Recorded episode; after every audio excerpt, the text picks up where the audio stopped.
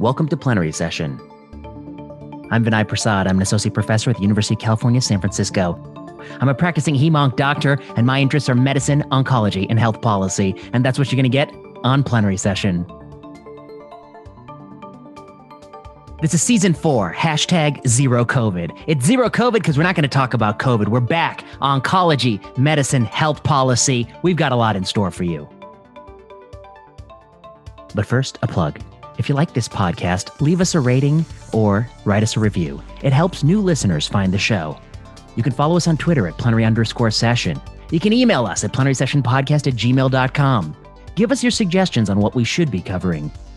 And we got a new YouTube channel, Vinay Prasad MD MPH. Follow us on YouTube. I'm putting up a 10 part series on reading and interpreting cancer clinical trials. You'll want to watch it there.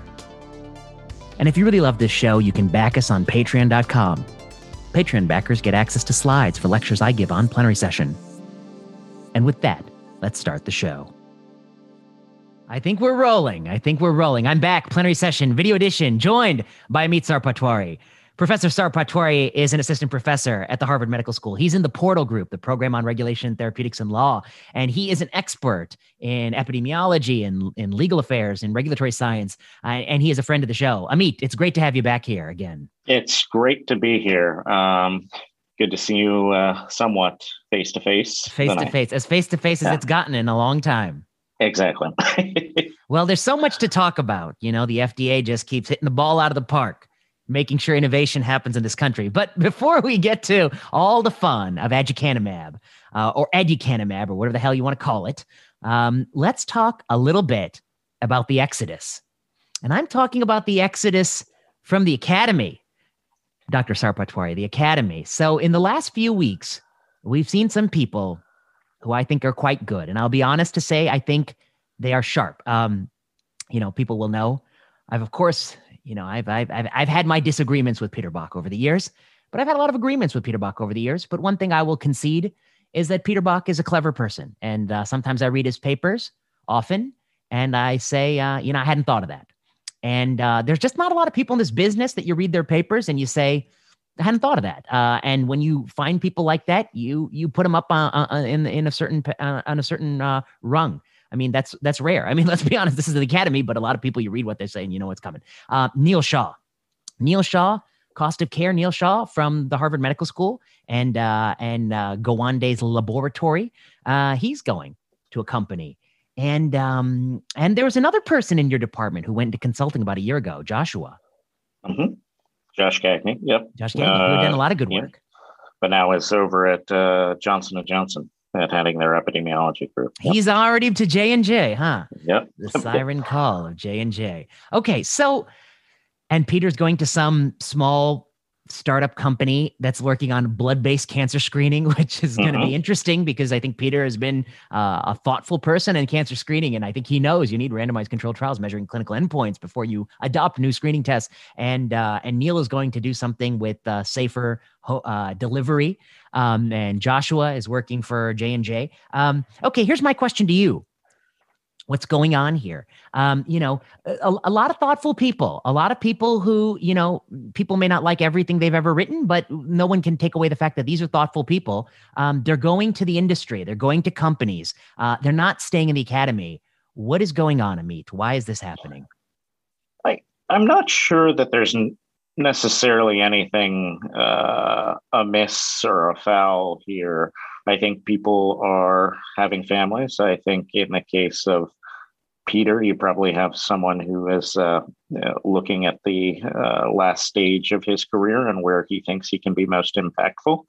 Um, I think that, you know, there's no doubt the appeal of uh, financially is there. So uh, there have, are we better than uh, many other sectors of academia in terms of what we're able to offer uh, academics? Yes. Does that compare at all with what you can get in the private sector? No. And so that is definitely uh, a motivating factor as people start having families, as people start considering school and college and things like that. But I think in general, there, there's also a sense and uh, that people think that they can have more of an impact. And it is uh, perhaps true in some respects that we know, and we can talk about this a little bit more about how difficult it is to actually shape policy. And that's oftentimes what you're trying to do in academia, at least in the positions we're in.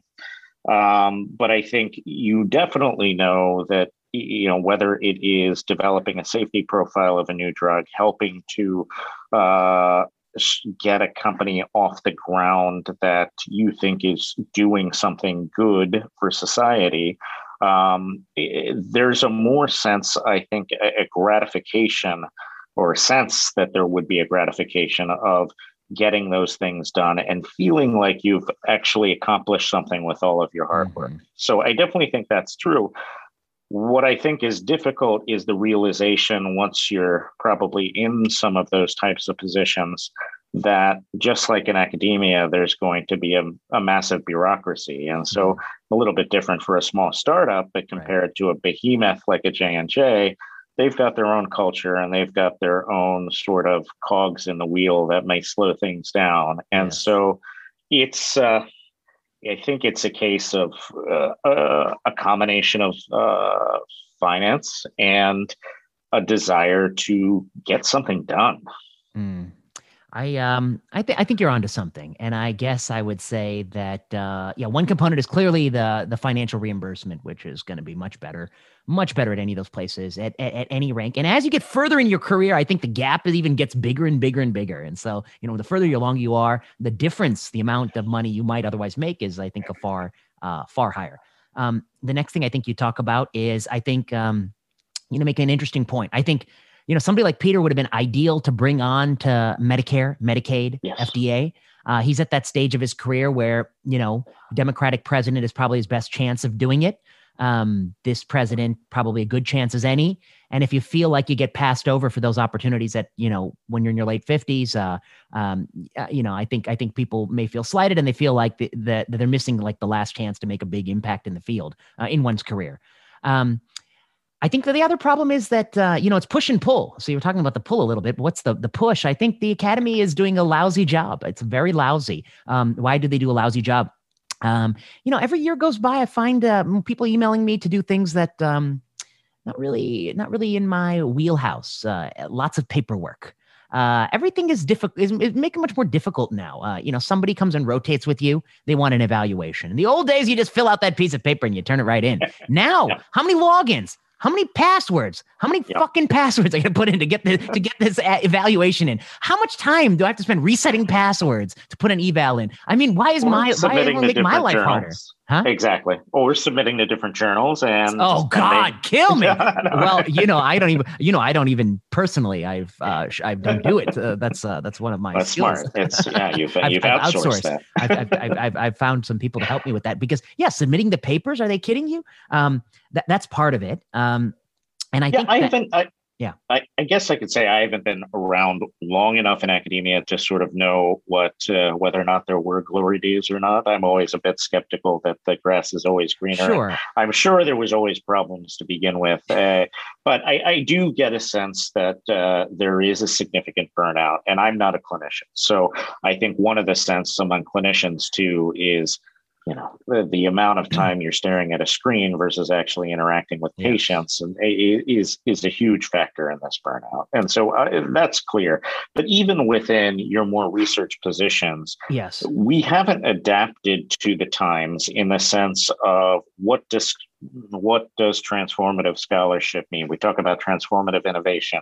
Um, and so we're still under the rigid sort of get your grants yes. get your publications yes. and make sure that those are empirical publications, yes. not necessarily viewpoints or policy pieces that may uh, bring new insights into play. Yes. And so you're still operating in that traditional hierarchy, and it's not uh, well suited towards the times in terms of what most people even in the you know in the community actually want or need. And i think that disconnect is uh, you know is a factor in all of this. But yeah there's definitely something uh, that needs to be done to retain your impactful people like peter mm-hmm. um, and get them, uh, those ideas don't come from many people, and so no, that's right. That's what I'm saying. Yeah, P- yeah. Peter and, Peter's essay that you know um, you could buy Gilead uh, at, rather than pay for their Hep C their Hep C drug uh, that at market at market cap that's a very clever idea. You know, not a lot of people have that idea. And he has a, that's one of many ideas he has. Not a lot of people have clever ideas. I'll be honest with you. I really think that it's very few. And losing clever idea people to these other sectors is a failure of the academy. In fact, it's probably the greatest failure because of all the bureaucracy and bullshit in the academy. The fact that some handful of people actually doing clever, innovative work is the thing that keeps it going. Um, the yeah. things I'll say about the clinical side, I think you know, you talk about the glory, you know, was there a, a, glory day? I will say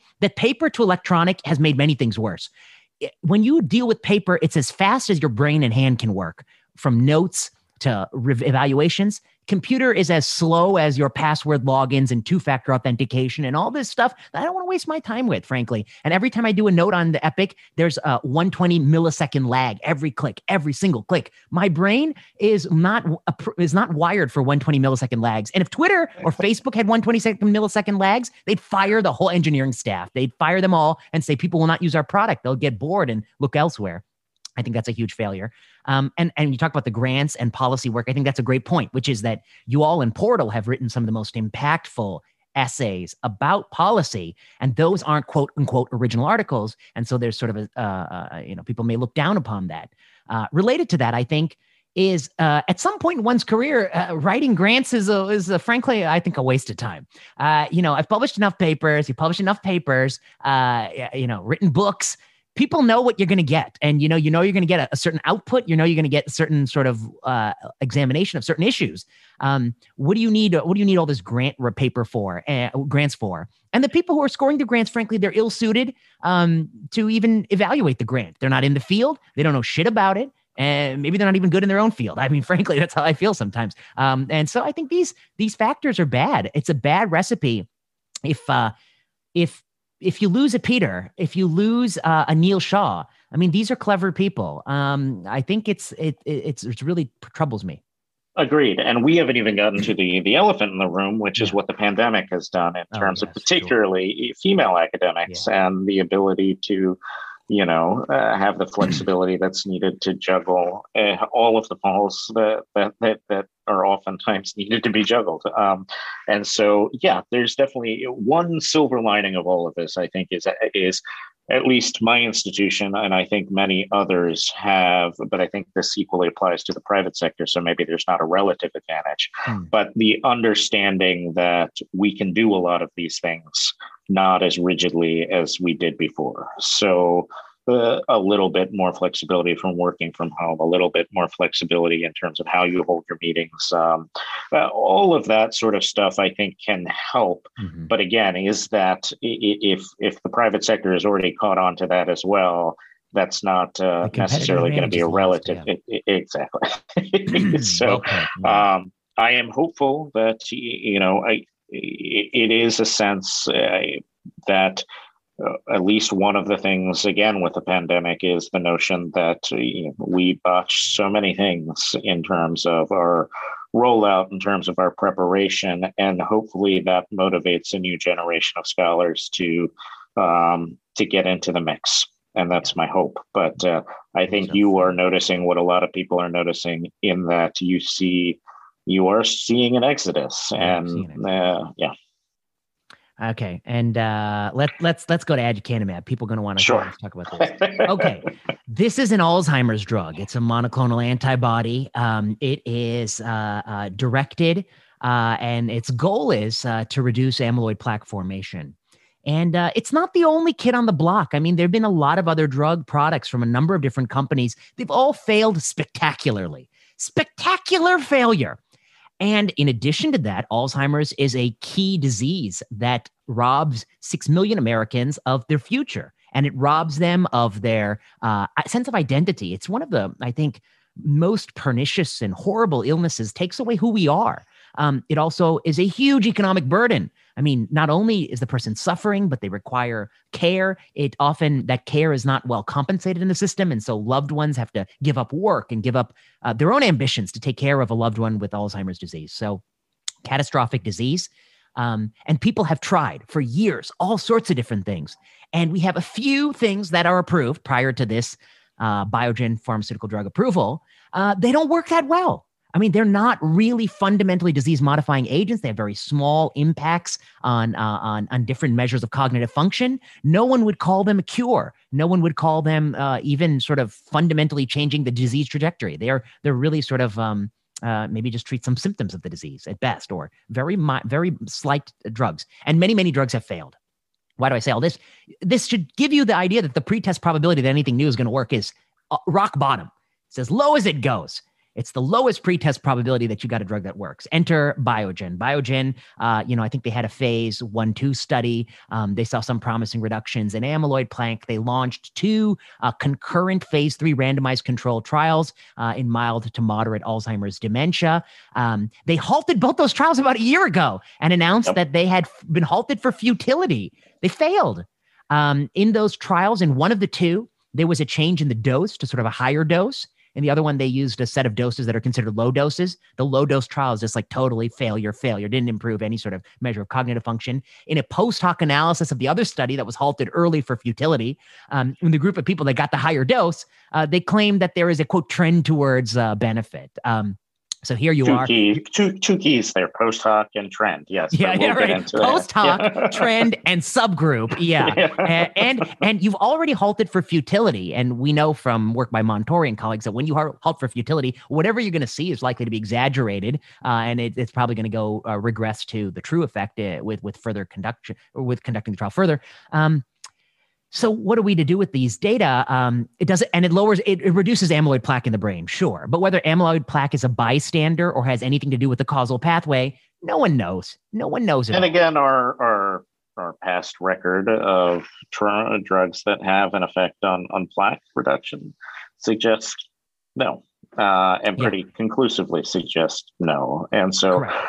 unless you have something magic something a smoking gun that suggests that this this is somehow different uh, but you don't here and so uh, yes we happy to happy to carry on this conversation but yeah that's i think you set the stage well in terms okay. of yeah no, what uh, what so, fda had had received and yes. i think there's a decision point here. There's tremendous pressure. I mean, you've noted the, the billions that have been spent on drug development. You've noted the, uh, tr- you know, uh, billions, if we want to put a dollar sign on it, but the significant human toll mm-hmm. of Alzheimer's disease. And there's a huge amount of pressure to let's find something that works.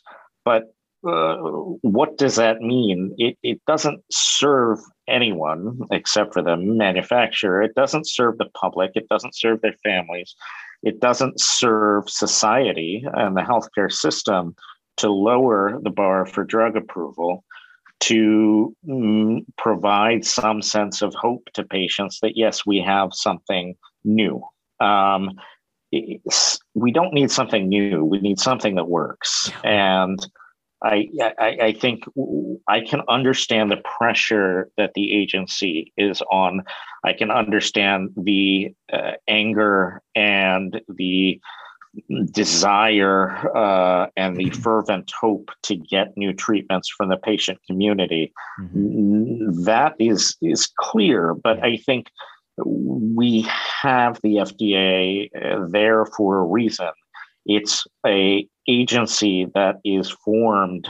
Uh, the modern FDA is is a creation of uh, historical lessons and tragedy in the pharmaceutical yes. market, and we completely sort of wipe the slate clean in terms of learning the lessons of history here, yes. and the implications are potentially massive. Um, and so you know, I, I, don't think, I think if you talk to most, it, what's been really remarkable about the aducanumab decision mm. is the near unanimity among uh, uh, pharmaceutical policy experts uh, of various stripes. Um, and uh, y- you've got people like Peter uh, Bach and Craig Garthwaite co authoring op eds uh, usually on opposite sides of the divide, yes. um, really going to task on what a failure this was. And my colleague, obviously, Aaron Kesselheim, called this arguably the worst decision in uh, in FDA history yes. in, in, in recent years. And uh, I think there's a lot to to try to understand here in terms of uh, what decision the FDA made and how it was influenced um, and uh, but I think before we even get yes, into yes. further into that decision, I think we need to take stock and say this is not coming out of the blue. Yes. This is an ongoing trend. And if yes. there's anyone who's noted this uh, ongoing trend, it's you, Vinay. Um, eh, I, I, mean, we can start in in the cancer drug space, but yes. uh, the the history of increasingly approving drugs on the basis of more limited evidence is something that's been going on for the past decade. Yes. Um, and that is the number of pivotal trials that's required to support drug approval, uh, whether or not uh, the duration of those trials, whether or not they were surrogate endpoints or right. hard endpoints. Right. I mean, in every case, what we're doing is, uh, in a sense, allowing drugs on the market with more limited evidence. Yes. And here is a remarkable case. I mean, what is different about this is that the evidence was virtually none. Um, let, let, me stop. Let me let me let me yeah. dive on that a little bit more because I want to come to these broader issues, but I just want to yeah. finish finish smashing this to little bits. Yeah. Um, um, okay, so we we talked about pretest probability. We talked about the two studies. We talked about inconclusive results, early stopping, subgroup analysis, post hoc analysis. In a um, you put all that together, and you know somebody might say, well, what's the chance this drug actually helps people? 50-50. It ain't 50-50. It's yeah. like 2% it works, 98% it doesn't. It's not 100% it don't work. It's not 100% it doesn't work, but it's not 50 50. It's closer to the bottom. In fact, much closer to the bottom. That's based on the pretest probability. That's based on the fact that these type of evidence is very is not very persuasive. It's a lot of smoke and mirrors, but it's not a lot of actual evidence that it has a therapeutic effect on outcomes people care. And this is putting aside yes. the fact that the magnitude of the effect might not be clinically meaningful. Put that aside. We're just talking about any statistical effect. Um, then enter the fact that in a normal world, the FDA would just tell them to go uh, go away. You're done. You're rejected. Bye bye. Do the th- do the phase study. three study. Exactly. You know, um, is it okay to take to think two percent is promising to do another phase three study properly? Sure, that's the company's prerogative. The FDA should say, do your study. If you have a good result, uh, if you do two studies, if you really confirm this effect, um, one more side point this is kind of a space where two studies make sense because uh, so many candidate compounds have failed uh, nothing is really transformative you really want to make sure you're not um, chasing a flash in the pan. You really have something substantive. So that's why I think two studies has a much stronger post-test probability that something's a real effect rather than spurious effect. Um, so anyway, the FDA should have rejected it. They didn't. They had advisory committees. They had a couple. Um, Aaron Kesselheim was one of the members on the committee. Caleb Alexander, a lot of uh, thoughtful people in policy. Um, mm-hmm. different than the oncology drug advisory committees, by the way, which pick people who are oncologists who know very little of policy. Uh, here you pick people who know a lot about drug policy, and I think that's partly why this committee was sensible and said no, no go this is not sufficient for regular marketing authorization, which is what the sponsors sought. Um, they sought that 10 vote 10, 10 votes no and 10 one votes no. abstention. Yeah. One exactly. abstention. Yeah. it's a slam dunk. Don't do this. Uh, uh, and yet, when the PDUFA date came, the FDA pulled out of nowhere an accelerated approval and gave it to Biogen. Um, that appro- yeah, that approval was on the basis of amyloid plaque reduction, which they themselves in a 2018 guidance document said is not an endpoint suitable for accelerated approval because it is not reasonably likely to predict clinical benefit. So the statutory language, of course, for an accelerated approval endpoint is that it is a surrogate reasonably likely to predict clinical benefit. Here, the FDA says just three years ago, this ain't that. Amyloid reduction is not that because we just don't know if an amyloid reduction constitutes uh, any chance that you have a meaningful benefit. And to date, well, I mean, what we've discussed is purely the science, yes. and I think you've made the you've made a very convincing case that uh, the likelihood of this drug having a uh, statistically significant effect on some sort of meaningful clinical endpoint, regardless of the magnitude of that right. effect, is going is is low. Um, what is perhaps even more troubling here is uh, a little bit of uh, what I would say, uh, I, at worst, misleading, uh, at best, perhaps uh, non forthcoming. Um, but the fact that the advisory committee was never given a chance or never mm. provided an opportunity to discuss accelerated approval. Now, we had after the fact and after some. The camera has just paused. We just were considering. Uh, Say that part again. You uh, you cut out for a second. You said after okay. the fact. After the fact. Yeah, after the fact. And so we had here after uh, the FDA had said, uh, well, this is something that we considered a- after the fact. And um, uh, I think there was a recent stat news expose which suggested that FDA was knee deep in consideration of the accelerated approval pathway mm. as a viable option for really? getting this drug to market well before this advisory committee was set to meet. And so there you've got a, a sort of a backtracking and, and a non uh, very uh, uh, conflicted statements from the FDA as to at what point was it seriously weighing this? Because I think the concerns you raised about the uh, the accuracy or the I, I guess the whether or not this drug uh, met the criterion for accelerated approval, I think the advisory committee would have had s- some uh, very knowledgeable things to say about that. and yeah. I think they were, yeah, and they were not given the chance to do so. So Which now we've got uh, we've got a question of very low evidence uh, we've got a cool question of transparency and uh, regulatory capture in terms of the degree to which Biogen and FDA were working in a way that, uh, you know, I think there have been prior uh, higher ups in FDA who have said know, cooperation between industry and FDA is important, it is vital. But this degree of non transparent cooperation where the FDA is almost acting as an advocate on behalf of the company as mm, and ignoring its consumer protection role is very troublesome. Um, well and yeah. Cooperation uh, is think, okay. Collusion is not, and this is very. Um, and where but, where is that line drawn? Yeah, exactly. that's what it is. Yeah, um, but I mean, I, I I I I guess I hate to say it, but um, you know, I guess uh, just uh, one more thing about the story. And then afterwards, of course, three panelists resign, including Aaron, um, uh, uh, uh, because this decision is spectacularly bad. Um, some of the unique things here is, I think, like, why does this decision get more attention than other decisions? I just want to mention, like, you know, cancer drugs. I, I joked, uh, but there's a lot of truth to it that we have six aducanumabs a year in cancer medicine. Um, but the reason it doesn't get the same attention is a couple things. One, each of our bad drug approvals does not have a market share of 6 million Americans. It doesn't have that size. And and and and budgetary impact and cost are two different things. Cost is the price per unit. Here we're talking about 56 grand per person per year. Uh, budgetary impact is the price per unit per time multiplied by the number of people who are going to get it.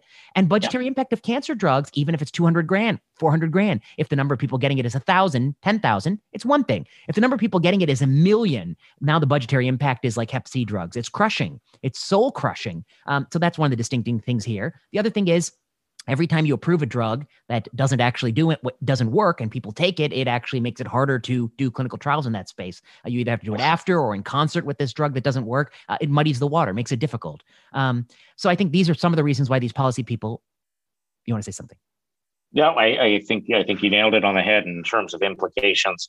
Uh, you talked about the the budgetary impact, huge budgetary impact. Um, I think that there's also you talked about the the futility now of evidence generation. That's going to get us the actual answer that we want, and this notion that there's going to be a nine year window in which uh, oh, this uh, confirmatory to trial will be done under the accelerated approval Ridiculous. pathway.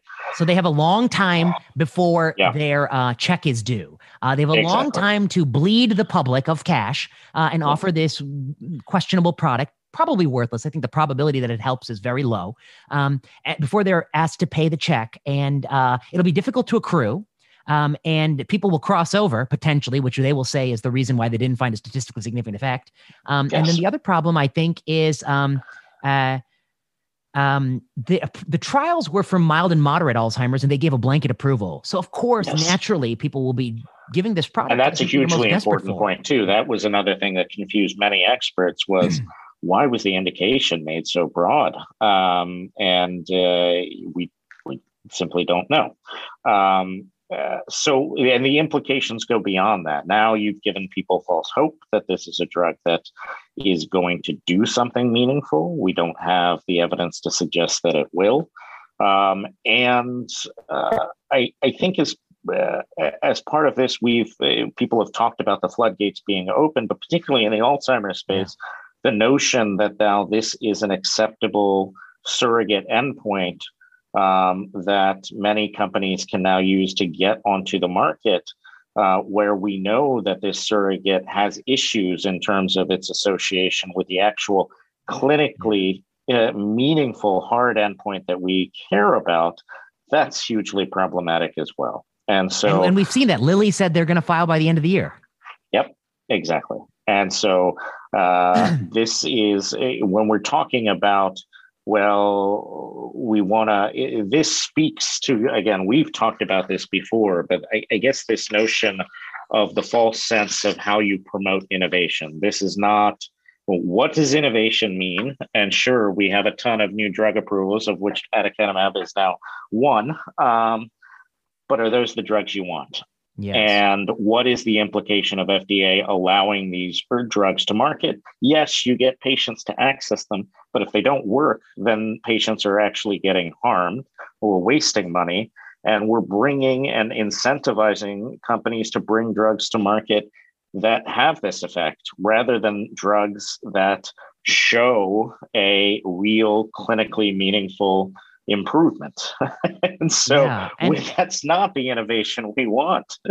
and and yeah. and I guess the real question. I mean, I mean, uh, I don't think anyone thinks the FDA is the agency that should make sure we have drugs that have a two percent chance of working, but no lower. I mean, if you get to such low percentages, and uh, you know, I, I keep throwing that number out there. I don't have, I can't prove you that it is that number. In fact, no one can prove the number because the that uh, doing this sorts of Bayesian calculations impossible when there've been such a there's no real success in which one can extrapolate numbers from. Uh, but yet, I suspect it is quite quite low if you look across drug development broadly. Uh, anyway, I'm happy to talk about that. That could be another like uh, we could write a whole paper on that topic. But um, I think that I mean, the deeper question here is, I mean, I think, I, I think we've hit most of the, I can key points that the clinical trial evidence is limited. Uh, they've expanded the indication, accelerated approval. They didn't discuss that. Um, they, uh, uh, they didn't listen to the advisory committee. This is the only time in my knowledge they've ever went against a 10-0, sorry, a 10-0-1 vote. Sometimes they go against a split vote and approve it anyway, but never sure. a unanimous vote that says don't do it uh, without talking to the committee. People have resigned. It's gotten everyone in a furor. It's going to potentially bankrupt Medicare, uh, which uh, I don't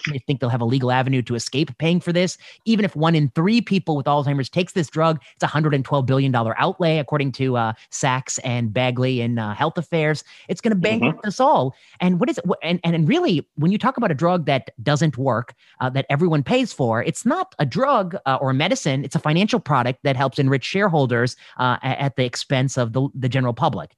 Um, but I think the issue and particularly at the expense of very sick family uh, and well they're the um and very they're the, vulnerable families they're yeah. the victim of it because they're yeah. given false hope um and and you know we could have a system with false hope we just abolish the fda and then it'll be false hope city um, but we don't do that we have a restrictive system which uses the fda uh, and here they don't enforce any real efficacy requirement which is even actually i think worse than not having it at all but we could debate that but here's my question for you the mm-hmm. capture mm-hmm. i mean I, I personally i do not believe the FDA is is actually an agency that is in is invested in the public interest at all.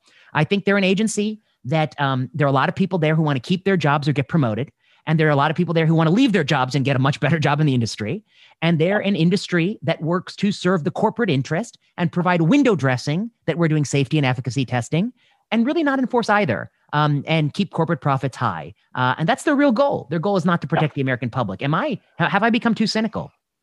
I, I don't think you're cynical in terms of what the outcomes are. I would say, you know, I work closely with the FDA. I, I think very highly of many people in the agency. And I think that in many ways, this is the same sort of thing we talk about with financial conflicts of interest mm-hmm. among clinicians. Uh, we've got to get away from thinking at the individual level. Correct. Is this individual agent at the FDA somehow captured. No, it's it's, it's it operates at a systemic level, and uh, basically what the systemic effects are are we have increasingly put FDA's operating budget into the hands of manufacturers through uh, user fees. Now, there's a natural uh, implication here. Who is your master? Is it the public at this point, or is it the industry? And increasingly, I think the notion is that FDA sees its mission as facilitating what the industry wants. It yes. doesn't help that every five years you have to renegotiate the, the PDUFA agreement uh, to figure out uh, to keep the agency running. And so, uh, what's being lost in all of this is the fact that, I mean, if you go to FDA's site, protecting the public health by ensuring the safety, efficacy, and security of human and veterinary drugs, biologic products, and medical devices one of mm-hmm. its stated missions. That is a mission that seems to be failing. And I think it is, uh, you know, harder in the sense of regulatory capture is one thing, but capture of patient support groups is another thing as well. And so there's a lot of capturing by industry going on and it is to be it is easy for those groups that have been captured to say well we are doing what patients want. Well we are doing what some captured groups might want but i don't think we're necessarily doing what your average american wants in terms of ensuring that we get drugs to the market that actually work. And we know what happens. We we've talked about this you know in the last cycle where they were thinking about putting an FDA commissioner in who, who didn't believe in having the FDA. Yes. Uh, Yelp for drugs was Balaji. Yeah, yeah, exactly. Pre-check for for for, for uh, efficacy. we know where that leads. That's the, the reason we put that in place in nine, in the 60s was because that didn't work. It yeah. and so we are uh, we are destined to uh, you know uh, tragically relearn the history. The other implication of this is FDA is is essentially making its role in uh, in the pharmaceutical market uh, less relevant by doing what it's doing. Essentially, what is going to happen, and this is uh, by necessity, right? You are going to have payers take a more active role in who gets access to what medications.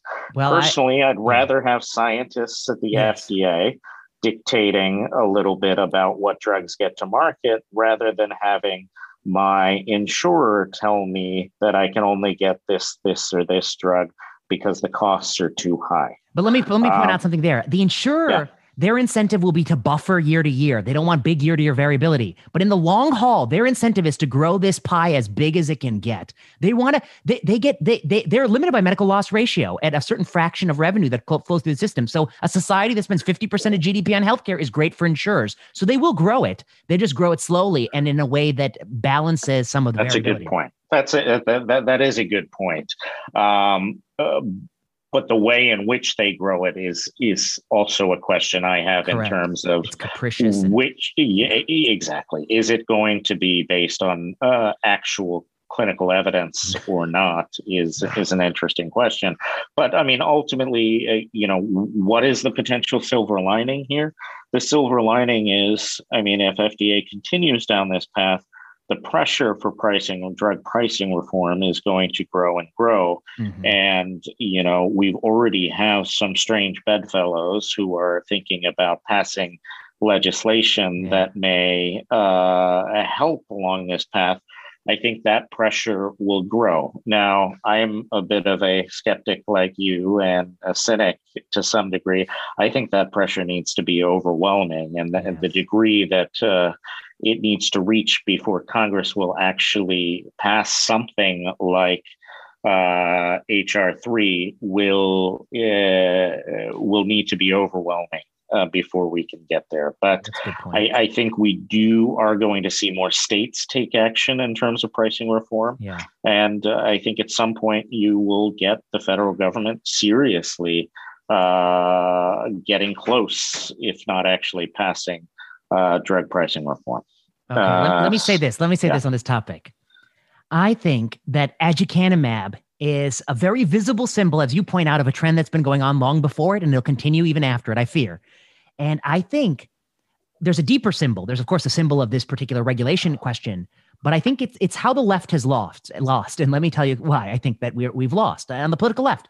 Political left, those of us who believe that government can have powers to make lives better for average people, for poor people, for middle class people, and create opportunities of upward mobility. We have lost in a number of fronts. Once we, we lost the Supreme Court. I mean, that's gone. We, we lost that. We got to admit that. That's an easy vote.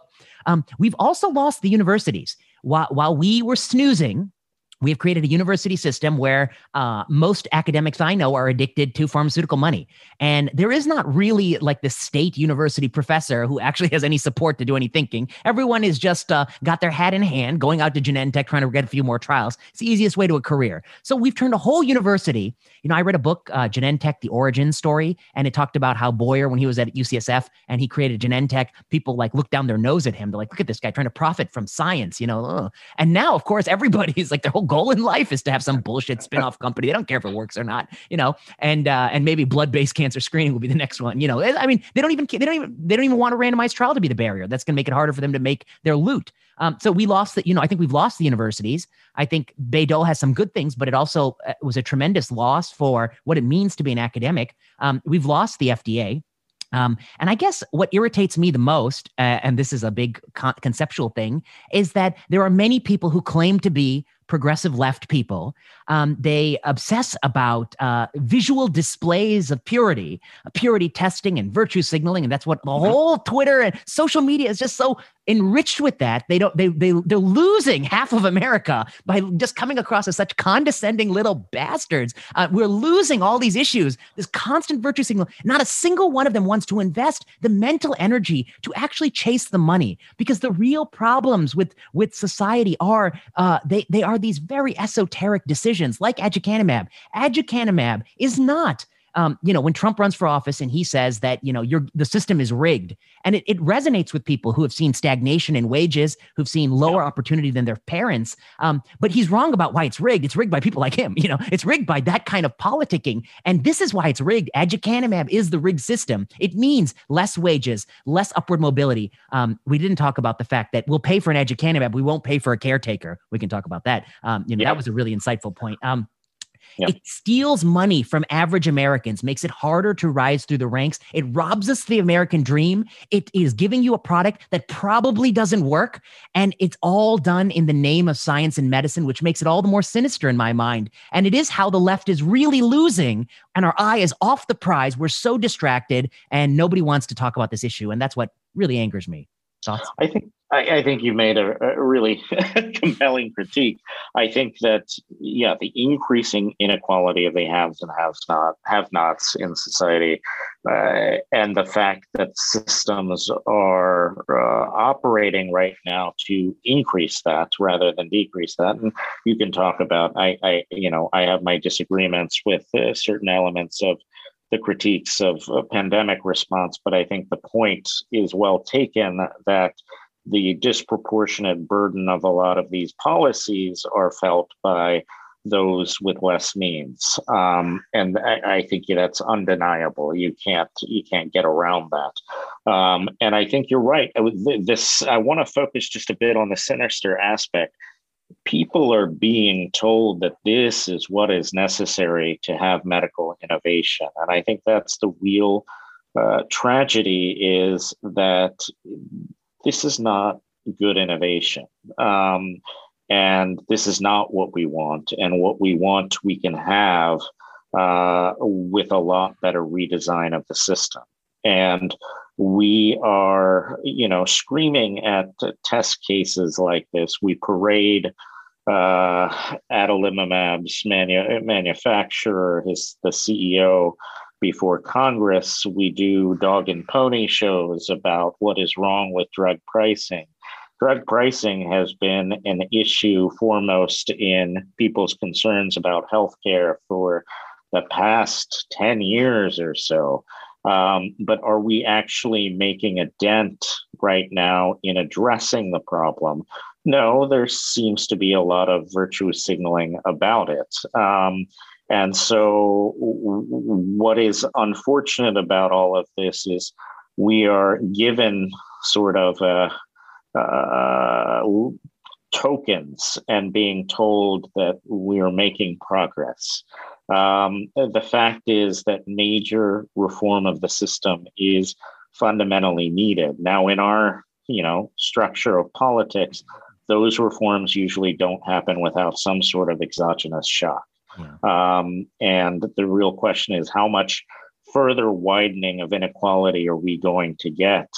And further rating of the taxpayer funds are we going to get uh, by manufacturers producing drugs that aren't very effective before we say enough's enough, we need to do something. And uh, it's it is a an interesting position to be in as a uh, academic because you can only draw attention to the issue. You don't necessarily get a chance, so you can try to shift it, but figuring out how to uh, actually drive social movements, um, I, it's it's not in the academics' wheelhouse, and so right. um, you know, populace. We need to uh, do a better job of. Uh, our job is to provide the evidence. Um, our job is to make sure that that evidence is relatable, that it is easily digestible. Um, but there needs to be more coordination if we're talking about a progressive movement that is wants to get things done in terms of turning that into uh, into action. And, and so you can't beat them, join them, which is what I see all around. But I will say, uh, uh, yeah. I mean, this is a question for you, uh, which is. Um, are Democrats even better than Republicans? I mean, we've lived through. Let's talk about Clinton, Clinton, Obama, Bush. Trump. Um, you know, just the last four. Uh, and, and, here's what my, my my honest observations. I mean, of course, Clinton's fiscal policy was actually very right. It was very centrist or right, center right. Um, it wasn't truly uh, liberal, progressive economic policy. Um, the FDA under you know Biden or Trump or Obama or Bush, in my mind, is an agency that has the same. It's just been drifting the same way towards pro-industry goals. Um, we had Exondys, wasn't that? That was Trump. Exondys was under Trump and aducanumab is under Biden. Ironically, Exondys is a lot cheaper budgetary impact because there's not a lot of kids with Duchenne's muscular dystrophy. Um, yeah. Uh, there's a lot. This is a lot bigger uh, impact. Um, we see. Let's talk about liberal progressives. I'm going to have an article about, but Howard Boschner's gone. Poof. He's gone. He he's resigned, and I'm going to have an article hopefully where I'll, I'll articulate what I think um, uh, are the are the things in that issue. But but Janet Woodcock's there, and there is no outpouring of criticism for Janet Woodcock to go. Um, even though or state- from politicians about adic- aducanumab. Yeah, let's be or honest. From that, yeah, yeah. So I guess my question is, I guess for you and I, you know, we're very much aligned on these issues. You, I, Walid, Joe Ross, Aaron, et cetera, et cetera. There are many sort of people who are, I think, pro uh, regulation as a force of good. Um, for us, I guess the question I have is, who should we vote for? Who is? What's the path for us? Yeah. And I think one of the interesting things about uh, pharmaceutical regulation and pharmaceutical policy is the pharmaceutical lobby is so powerful and its ties are just as deep in the Republican community as they are in the Democratic community. So, um, in terms of is it a is it necessarily a, a party issue?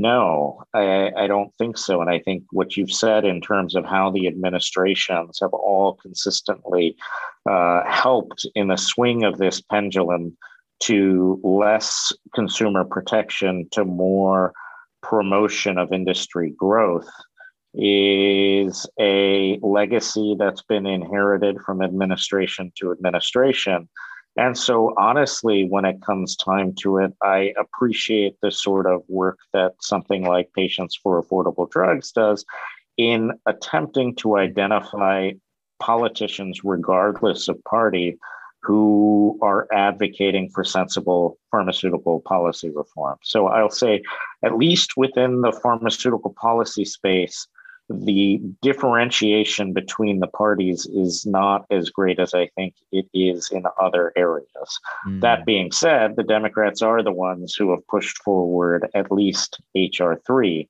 yes. um, and so maybe I am underselling the differences. I but I okay. think uh, I think there are key Democrats who are obstacles in the way of pharmaceutical reform. I agree. Yeah. Okay, that's well put. Um, I know our time is up. I'll give you the last word. Uh, people should follow your writings. I think um, these issues are are nuanced. They're complex. Um, you know, the system is rigged, but you need to know exactly where is where is it rigged, how is it rigged, and how might you combat that, and what are the ways to fix it. And there and there's no better writer on that uh, than you, Amit, and and your colleagues there in the Portal Group. Um, I'll give you the final word. Aducanumab Good drug, great drug. No, just kidding. Just kidding. What, what are your final? Yeah. Aducanumab, uh, canary in a coal mine. Um, mm-hmm. And so this is one of the last wake up calls we're going to get uh, about a system that has uh, increasingly put uh, the real needs of patients uh, to the side and increasingly put the interests of manufacturers um, uh, on a pedestal. And I think that in terms of the last word, what, what does this all mean? It means we really need a change of leadership at the FDA. We need a change in culture at the FDA. But we're not going to get that without the administration knowing that uh, this uh, series of decisions that have happened are catastrophic in the sense of what it means for the health system, and that these are are not uh, going to give patients relief. That they're actually going to get more hardship from this. This is going to create more inequality, more have-nots, and um, we need to keep that drumbeat going because unless we get change at the agency, we are going to have, uh, by better or worse rationing, that's going to come from other uh, parties within the pharmaceutical system and that rationing i can uh, i can sense will be far worse than what we have now yeah. in terms of actually uh, getting the drugs we need to the people who need them Amit Sarpatwari thank you so much thanks Anna. thanks for listening to plenary session Plenary Session was produced by Kiana Klossner. Music by Ian Straley and Audrey Tran. Plenary Session is not medical advice. The views and opinions expressed on Plenary Session are those of whoever said it.